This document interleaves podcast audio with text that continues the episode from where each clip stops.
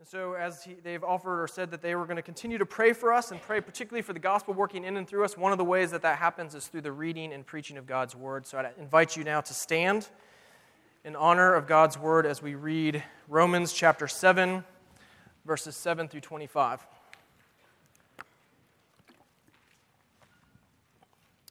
This is the word of God, and it is absolutely true. What then shall we say? That the law is sin? By no means. Yet if it had not been for the law, I would not have known sin. I would not have known what it is to covet if the law had not said, You shall not covet. But sin, seizing an opportunity through the commandment, produced in me all kinds of covetousness. Apart from the law, sin lies dead. I was once alive apart from the law, but when the commandment came, sin came alive and I died. The very commandment that promised life proved to be death to me. For sin, seizing an opportunity through the commandment, deceived me, and through it killed me. So the law is holy, and the commandment is holy and righteous and good. Did that which is good then bring death to me? By no means. It was sin producing death in me through what is good, in order that sin might be shown to be sin, and through the commandment might become sinful beyond measure. For we know that the law is spiritual, but I am of the flesh, sold under sin. I do not understand my own actions. For I do not do what I want, but I do the very thing I hate. Now, if I do what I do not want, I agree with the law that it is good. So now it is no longer I who do it, but sin that dwells within me. For I know that nothing good dwells in me, that is, in my flesh. For I have the desire to do what is right, but not the ability to carry it out. For I do not do the good I want, but the evil I do not want is what I keep on doing. Now, if I do what I do not want, it is no longer I who do it, but sin that dwells within me. So I find it to be a law that when I want to do right, evil lies close at hand. For I delight in the law of God in my inner being, but I see in my members another law waging war against the law of my mind and making me captive to the law of sin that dwells in my members. Wretched man that I am, who will deliver me from this body of death? Thanks be to God through Jesus Christ our Lord. So then I myself serve the law of God with my mind, but with my flesh I serve the law of sin. Let us pray. Lord, we do thank you for your holy word, and we ask now that you would prepare us uh, to not just simply hear your word this morning, but to receive it. We ask that your Spirit would use your word, apply it to our hearts and our minds that we would be transformed by the renewal of our minds. And Lord, as we work through this passage together, we ask that not only would you give us understanding and clarity, but as we're reminded that we are still fighting sin even though we've been set free from sin, that we'd be reminded to look again to Christ and that we'd be greatly encouraged by him and his sacrifice upon the cross for us, and that he would be glorified and his name would be exalted. And we ask all of this in Jesus' name. Amen. Please be seated.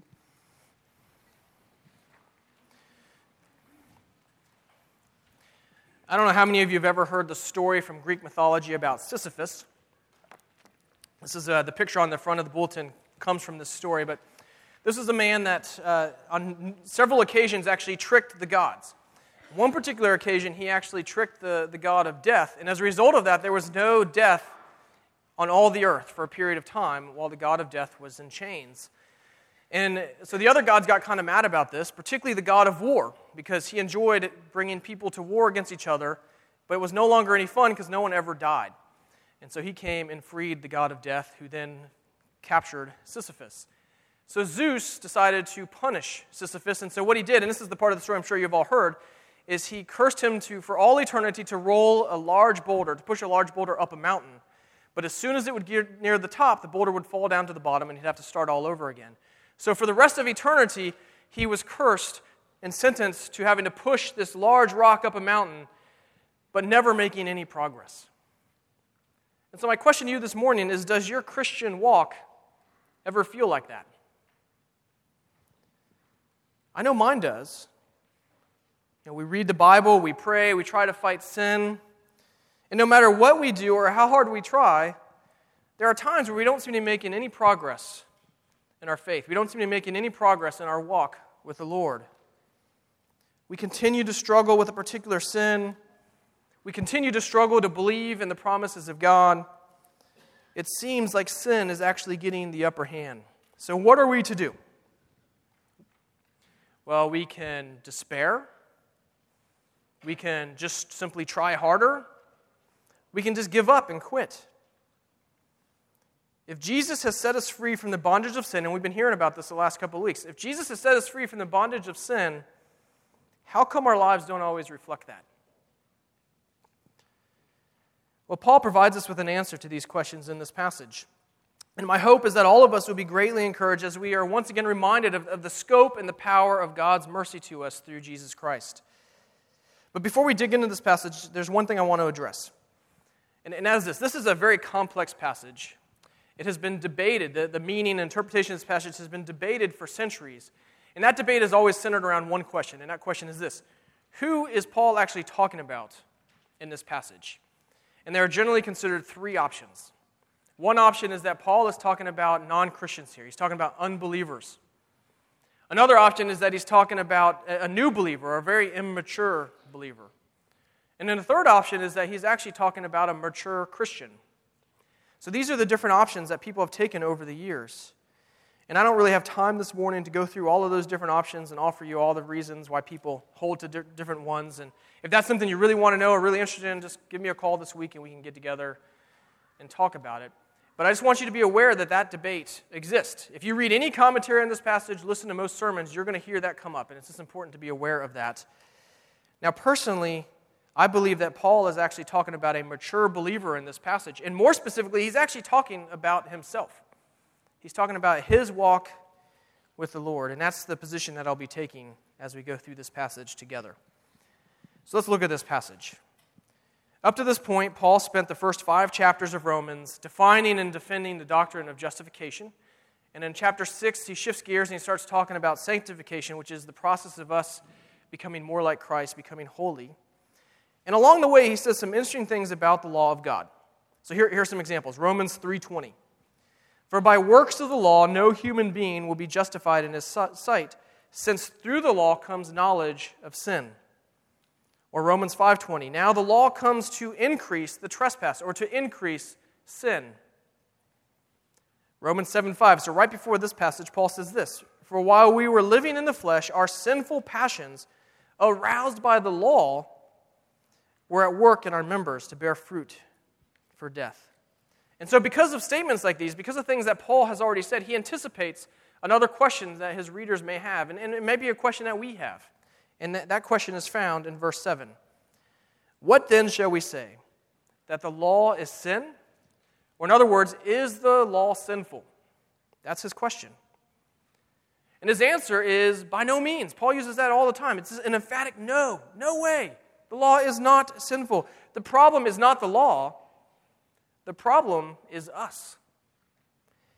To show us this, Paul offers a defense of the law. First, he shows us that the law reveals sin, and we see this again at verse 7. If it had not been for the law, I would not have known sin, for I would not have known what it is to covet if the law had not said, You shall not covet. Now, notice what Paul doesn't say here. He doesn't say that if it had not been for the law, I would not have sinned. No, he doesn't say that at all. He says that the law enables him to know what sin is. You see, the law exposes sin. The implication is that we were already sinning, but we just didn't realize it. And Paul has already made this point very clear early in Romans. He's told us over and over again that we are all sinners. There are none who are righteous. The problem is that all of us at one time or another, not only were we sinners, but we were blind to the fact that we were sinners. And that was true until God opened our hearts and he, and he revealed His law to us. And when that happened, sin was revealed. The law made us aware of what was already true, it made us aware of the fact that we are sinners. And Paul uses coveting as his particular personal example of the thing that God used to reveal his sin to him. So the law reveals sin. But not only does it reveal sin, it also provokes sin. Now, that may seem strange to hear, but we see this in, in verse 8. It says, But sin, seizing an opportunity through the commandment, produced in me all kinds of covetousness. So sin uses the law of God to provoke us to sin even more. I said, that, that's an unusual thing to think about. We don't probably think about the law in that way. And yet, all of us know this is true. We all have seen examples of this. So let me just give you one example. If you were to tell your child, don't touch that, how would they respond? I must touch it. We have all seen this. Now, Drew, of course, is exempt from that because when we adopted him, we asked for a sinless baby. But no, we see that even in, in the, the littlest ones. We see their sin nature at work. They do the very things we tell them not to do. Why is that? It's because the law stirs up the rebellion that is already in our hearts. Rebellion is part of our sinful nature. Sin wants to be sovereign in your life. And the law of God exposes the fact that it is not sovereign and it will never be sovereign. Tim Keller explains this well. This is what he wrote we have a deep desire to be in charge of the, wor- of the world and of our lives. We want to be sovereign. Every law that God lays down is an infringement on our absolute sovereignty. It reminds us that we are not God and prevents us from being sovereign to live as we wish. In its essence, sin is a force that hates any such infringement. It desires to be God. Therefore, since the essence of sin is the desire to play God, to have no infringements on our sovereignty, Every law will stir sin up in its original force and power. The more we are exposed to the law of God, the more that sinful force will be aggravated into reaction. So the sin, so sin or the law provokes sin and it reveals sin. But the law also condemns sin, and we see this in verses 9 through 11. And in these verses, Paul uses some interesting language about life and death. So let me try to summarize what he's saying here. You see, Paul believed that he, before he met Christ, he believed that he was spiritually alive. Or, in other words, he believed that he had a right relationship with God because of how well he kept the law, because of how well he kept the religious code. But the Holy Spirit came, came to him, and Jesus appeared to him on the road to Damascus. And in doing so, he came to realize that that was not true. He came to realize that he was actually spiritually dead. He stood condemned before God according to the law. And here's why if you want to earn God's favor by how well you keep His law, or by keeping His law, you must do it according to His requirements. You must keep the law according to His standard. And what is that standard? Well, Jesus gives us the answer to that in Matthew 5:48. He says, "You must be perfect as your heavenly Father is perfect." That is the standard of law keeping that the Lord gives us. If you want to be saved by how well you keep the law, you must be perfect. You must be absolutely perfect. And none of us have kept the law perfectly, including the Apostle Paul. Not one of us has done that. So rather than being our salvation, the law actually condemns us. How does it condemn us? Well, the law does at least two things it reveals the, the true character of God, and it also reveals our true character. And if you could put the chart up real quick. This is a chart I got years ago. It's very simple, but it's helpful. This is part of what the law does. Is as we grow to understand the law more and more, we get to see and understand the holiness of God as well as our sinfulness. And as those two things happen, we realize that the separation or the divide between God and us is even greater than we realized beforehand.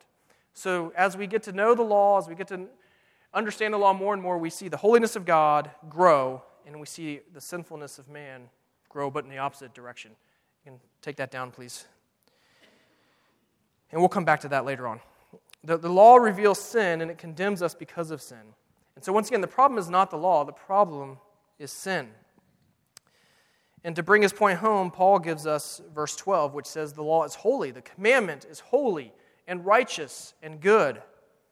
So, that his answer to these initial questions is an emphatic no. The law is not sin. It does not, it is not sinful. It is actually holy and righteous and good. So then Paul moves on to anticipate another question. And we find this in verse 13. Did that which is good then bring death to me? And once again, his answer is an emphatic no. The problem is not the law, it's us. Sin is what produces death. Look at the rest of the verse. It was sin producing death in me through what is good, in order that sin might be shown to be sin, and through the commandment might become sinful beyond measure. So, what does this mean? What does it mean that sin produces death through that which is good, or in this case, through the law? Well, sin is crafty. In this case, sin actually uses the law, something that is good and holy and righteous, to mislead us. Let me give you some examples of how this works. Probably the most obvious example, and this is the one that Paul came to realize for himself, is that sin will try to convince you that your real hope is found in how well you keep God's commandments. So sin's going to try to convince you that. That is what prob- that, that's what Paul's problem was before he was converted. He believed that he was justified by how well he kept God's law. He was full of spiritual pride. And you can read about that in Philippians 3. But then Jesus, but then Paul met Jesus, and he realized that he stood condemned before God and that Jesus was his only hope. And sin still works that way today. It works that way all around us. It will try to convince you that what really matters the most is that you try to be a good person. That's what's most important. You be a good person. You try to earn, God's going to like you. He's going to give you things as long as you're trying to follow Him and be a good person. But the law reveals that that's impossible and that it actually leads to death. Now, if that doesn't work, like I said, the law, the sin is crafty. Sin will try to convince us, okay, if that didn't work, it's going to try to convince us, no, the law is just too difficult. It's too harsh. And therefore, we should just give up. We shouldn't even try. Or maybe sin will try to convince us that no, the law is actually it's too restrictive. It's not letting you have any fun. So therefore you should just abandon it. You should reject it. Because we want the good life after all, right? And, and, and the, God's law doesn't give us the good life. So these are some of the different ways that sin works and some of the different ways that sin uses the law to lead us away from God. But if it succeeds, it is actually leading us to death and to eternal destruction. You see, the law reveals the true nature and the true purpose of sin, and it reveals how sinful we really are. That is what Paul means when he says that sin might be shown to be sin, and through the commandment might become sinful beyond measure. So, Paul's main point in these verses is this, and I've said this several times the law is not the problem, sin is the problem. And because of sin, the law cannot save you. But it can reveal your sin, and it can also show us our need of a Savior, and it can point us to the one who can save. It points us to Jesus Christ. Jesus is the only one who ever kept the law perfectly. This is the question I like to ask people at times, um, just whether it be in one on one or in Sunday school settings or whatever, and that is Are you saved by works? How would you answer that? It's a trick question, by the way. Because the answer is yes and no. Or better yet, maybe no and yes. We are not saved by our works. We cannot save ourselves, but we are saved by the works of Jesus. Jesus kept God's law perfectly, He met God's standard. And then he died as an atoning sacrifice on the cross for us. This is what justification is about is our sins are removed from us and we receive his perfect law keeping. So when God looks at you, he not only does he not see your sin, but he sees you as righteous. He sees the righteousness of Jesus. So we are justified. So the gospel sets us free from trying to earn God's favor based upon works. It sets us free from spiritual pride. Because your only hope is not in how well you keep the law. Your only hope is in Jesus, to accept his forgiveness and to accept his righteousness. Your hope is not in what you do, it is not found in the things that you don't do. It is found in believing and trusting in Jesus Christ. And that is good news. Because a life that is centered upon keeping the law, a life that is centered upon good works, can only lead to despair and to frustration. But the gospel has set us free from this as well. And we find this in verses 14 through 23. In this passage, Paul provides us a glimpse into his own walk with the Lord. He provides us with a glimpse into his life. And particularly, he provides us with a glimpse into his struggle with indwelling sin. John Piper calls this description of Paul as, as the divided man. That's what we see here is that Paul is a divided man. Why is that? Well, Paul mentions several conflicts that are at work within him. There is the flesh versus the spirit.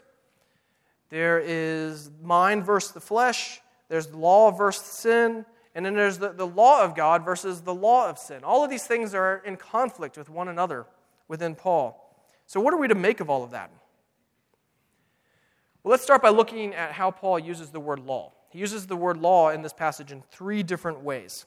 Uh, first, he uses it to represent the law of God. You'll see this in verses 14 and 16 and, and 22 and 25. He also uses law in the sense of the law of sin, and you see that in verses 23 and 25. And these are the two laws that are at war against each other it's the law of God versus the law of sin. The law of God is at work in the renewed, renewed mind of a believer.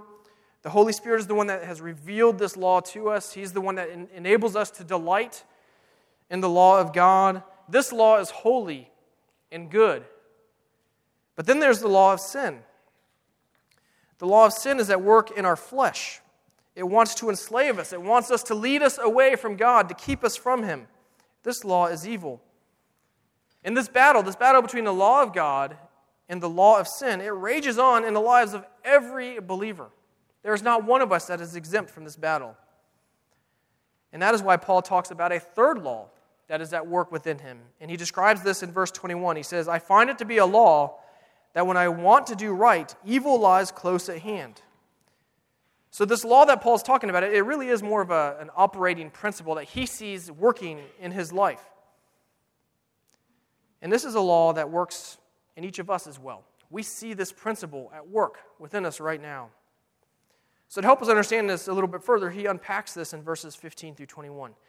Look at some of the ways that Paul describes himself in this passage. He says, I do not understand my own actions, for I do not do what I want, but I do the very thing I hate. Or a little bit later, he says, I know nothing good dwells in me, that is, in my flesh. Or again, I have the desire to do what is right, but not the ability to carry it out. Or finally, I do not do the good I want, but the evil I do not want is what I keep on doing. This is the Apostle Paul. He's saying these things about himself. That is one of the reasons why I love this passage.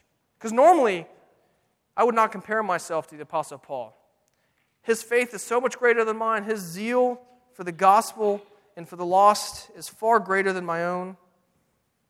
But I can relate to him in this passage. I'm constantly doing the things I don't want to do.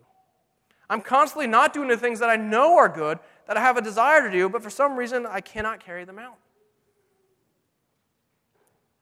Do you ever feel that way?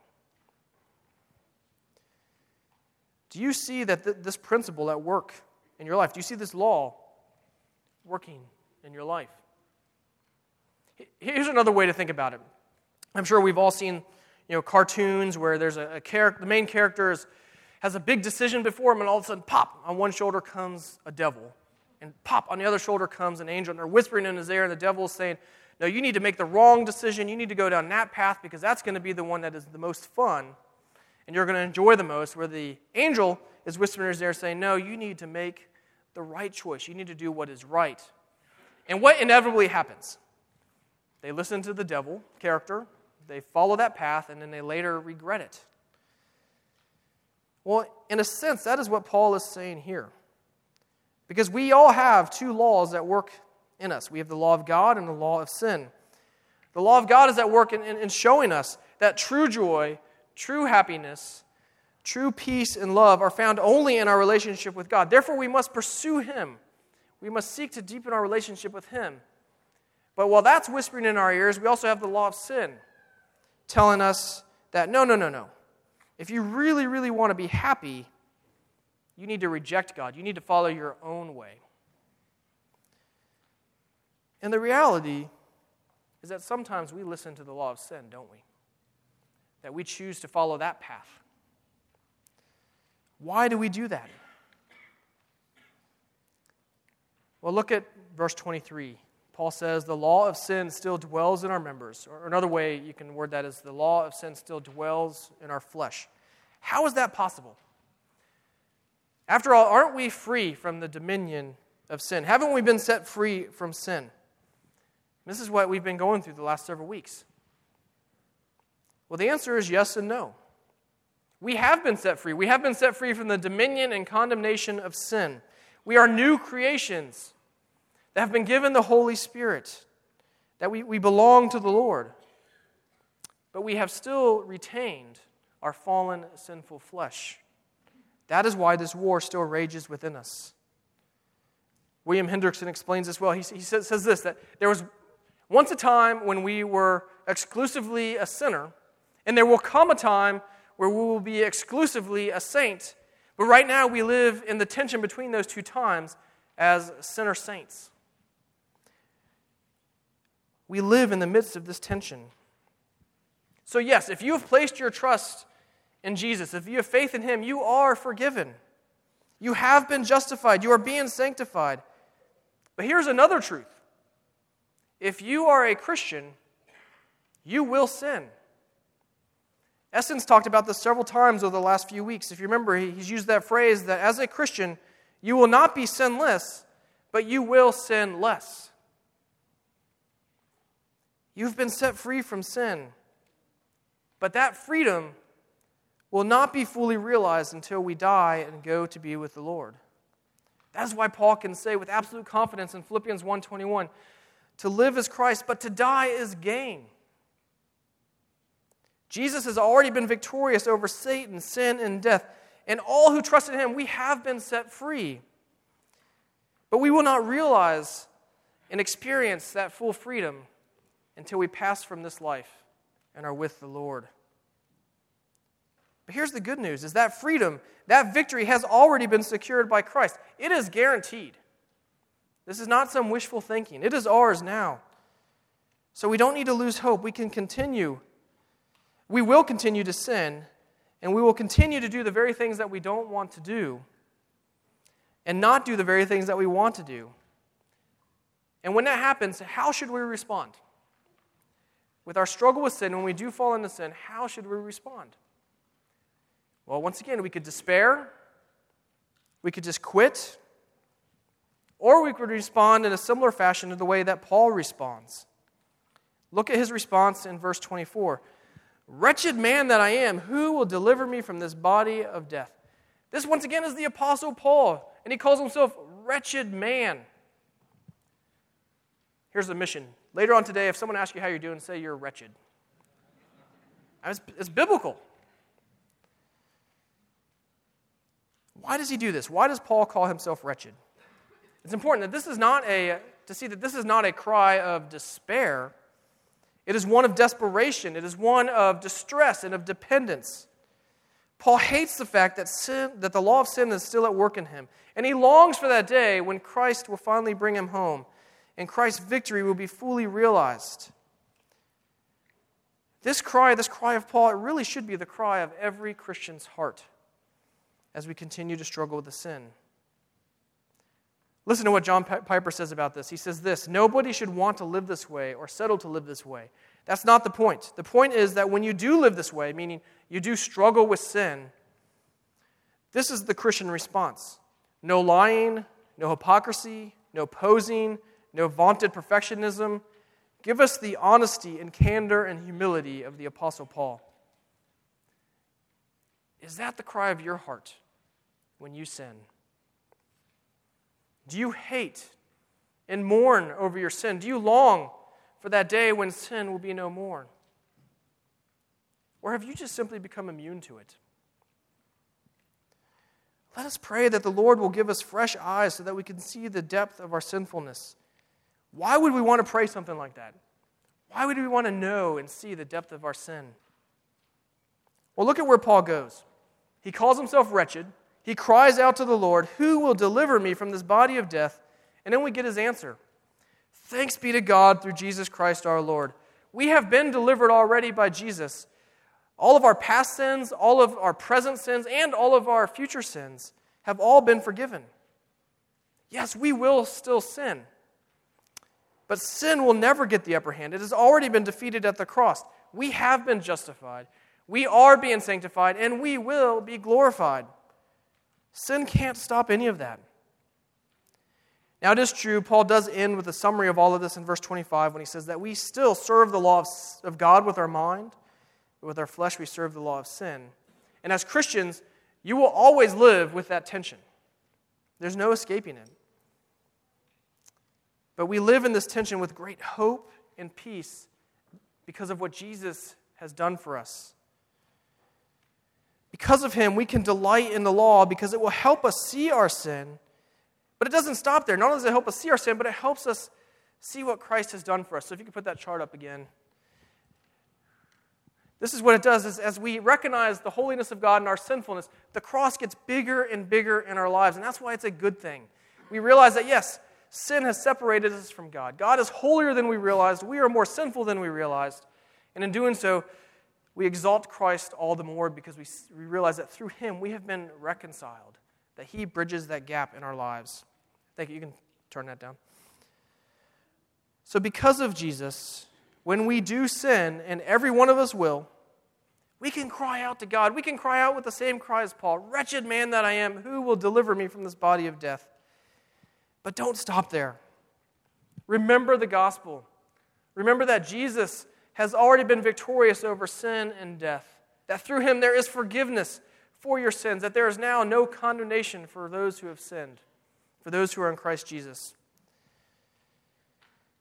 And we're going to have a great opportunity here in just a moment as we come to the table to remember what Jesus has done for us, that through his body and his blood, we have been set free, we have been forgiven, that we have been delivered, and that we will realize and experience that full deliverance, that full freedom when we go to him in heaven. Jesus has delivered you from the dominion and condemnation of sin, and he will deliver you from your body of death. But until that happens, we are going to live in this tension this war is going to be raging within us. And we are called, with the help of the Holy Spirit and by God's grace, to continue to fight the good fight and to not be afraid to confess our sins and to turn to Jesus, knowing that in Him and Him alone is our only hope. So don't trust in your own strength. Don't trust in your own wisdom to figure things out. Look to Jesus, for He has already paid the price for those sins. And through Him and Him alone, we have hope. And as we go along that process of confessing and of repenting and of looking to Jesus, as we go through that process, as we fight this battle and we realize that the separation between God and us is even greater than we realized, we will continue again and again to exalt Jesus, to magnify the cross of Christ, and to glorify Him. So let us pray together. Lord, we do thank you for your word, but more importantly, we thank you for your Son, Jesus Christ. We thank you that Jesus did meet your standard of perfection, that he lived perfectly in perfect obedience, that he was righteous, and that he went to the cross as an atoning sacrifice for sinners such as us. And that through his life, death, and resurrection, all who have come to trust in him, we will not perish, but will receive eternal life, that we are and have been justified, that we are being sanctified, and we have the hope that we will be glorified. Lord, if there's anyone here this morning that does not know you, that does not have the hope that is found in Christ alone, that's trying to earn their favor based upon how well they keep your law about being simply a good person, Lord, I pray that you would open their eyes and their hearts, that you that through your law they would come to see their sin and that they would come to see their need of Jesus and they would call upon him in faith. And for those of us who are trusting in him, as we do live in this tension, as we continue to wrestle with sin, Lord, I pray that we would not lose hope, that we would not despair. But as we see the, the depth of our sin more and more, as we understand that we are even more separated from you than we realize, may we also look to the cross and realize that through Jesus we have been reconciled, that we are your children. And may that give us great hope and peace and comfort. Lord, we do thank you for the church. We thank you for Tabernacle. We thank you for the work that you're doing.